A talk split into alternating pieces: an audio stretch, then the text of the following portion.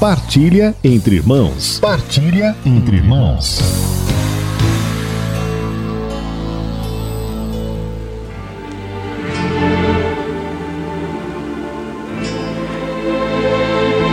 Você sabe que Santa Teresinha é uma santa de pais santos.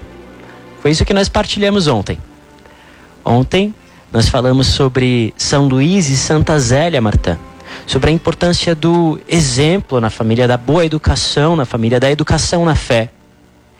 E isso é muito importante porque nós temos muitas vezes uma visão apaixonada das crianças, uma visão romantizada das crianças. O que eu quero dizer?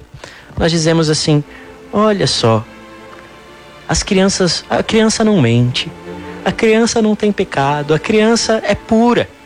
E veja, sim, existe uma pureza nas crianças, mas também é verdade que nós já nascemos com uma inclinação ao pecado. Nós nascemos com uma inclinação à soberba, com uma inclinação que nós chamamos de concupiscência. Nascemos todos nós com más inclinações dentro de nós por causa do pecado original. E, ora, a gente percebe então a teimosia das crianças, não é verdade? Nós percebemos o egoísmo muitas vezes das crianças, as mentiras, sim, sim das crianças. Com todas as crianças é assim. É por isso que se faz mais importante ainda o bom exemplo, que tem uma força insubstituível, e a boa educação, a educação nas virtudes, a educação na fé. E com Teresa Martin não foi diferente. Teresa de Lisieux. Ela foi uma menina que, nas palavras da sua mãe, era teimosa. Olha só, em uma carta, a sua mãe, Santa Zélia, escreve assim: Quanto a Teresa, não se pode dizer como ela vai sair. Ela é tão jovem e despreocupada, sua teimosia é quase invencível. Quando ela diz não, nada a faz mudar.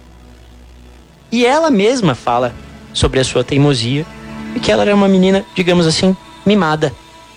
Aconteceu, e nós fala, falamos sobre isso ontem, que o próprio contexto em que ela nasceu colaborou um pouco para isso. Ela foi a filha, filha caçula e veio logo depois de uma perda. A sua irmã, logo anterior, dos nove que nasceram, ela foi a nona, né?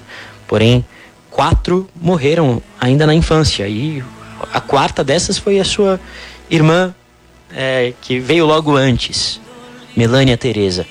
E quando Teresa veio, ela foi um grande presente para sua família. Então ela foi muito amada, muito amada. E depois aconteceu que a sua mãe morreu de câncer de mama. O seu pai abraçou a educação, os cuidados da sua da sua filha, da sua filha caçula, que ele chamava de a sua rainhazinha. E a também a sua irmã Paulina foi a sua segunda mãe, digamos assim.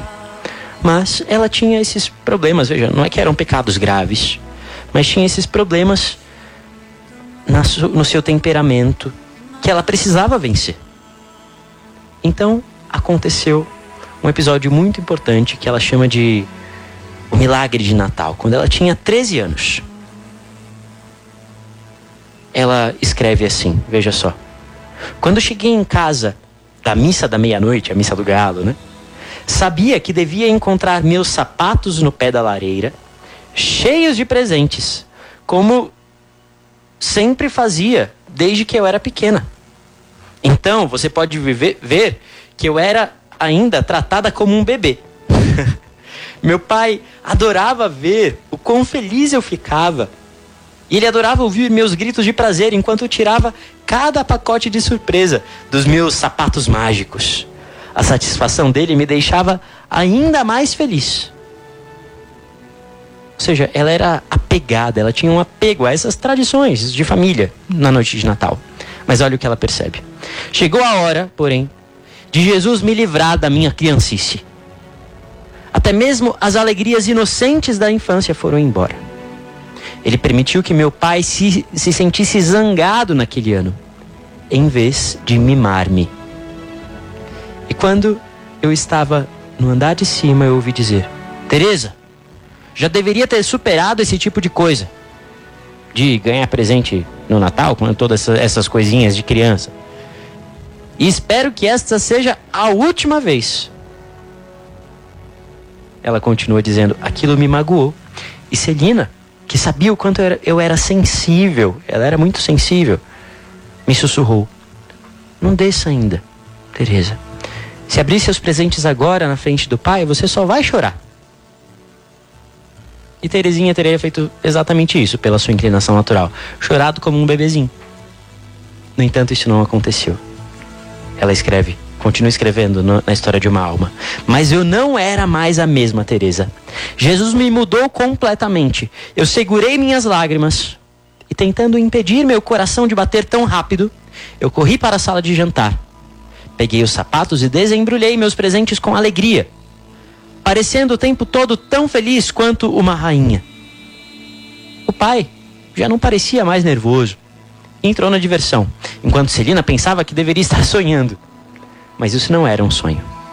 Teresa tinha recuperado para sempre a força da mente que ela havia perdido. Esse milagre, como Santa Teresinha chamou, né? Milagre de Natal, pode parecer uma coisa pequena, mas foi muito importante em sua vida. Ela diz que naquele dia, naquela noite, ela cresceu. Ela não foi mais a mesma. Ela aprendeu a lidar com as contrariedades. E o fato de eu ter 29 anos de idade, alguém ter 60 ou, ou 75, não quer dizer que tenha dado esse passo de aprender a lidar com as contrariedades e se alegrar, mesmo naquilo que não é o nosso desejo naquele momento. Santa Teresinha aprendeu isso aos 13 anos de idade. Naquele dia ela cresceu e ela aprendeu, portanto, a amar de verdade.